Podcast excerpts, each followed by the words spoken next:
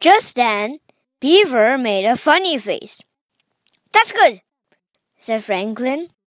He snapped a picture. Me too, me too, cried Moose and Rabbit.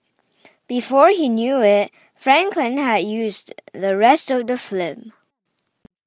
Franklin took the film out of the camera and put it in his marble bag. I'll have to get more film, he said. Are you keeping the camera? asked Moose. Franklin looked surprised. Whoops! I almost forgot that it isn't mine, said Franklin. I'd better find out who lost it. Maybe the owner will be mad because you used the camera, Beaver said.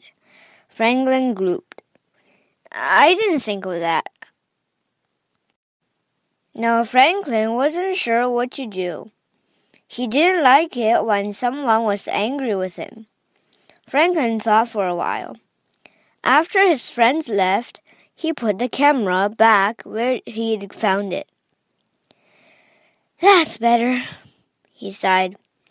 Now nobody will be mad at me. Franklin went home and ate a nice supper.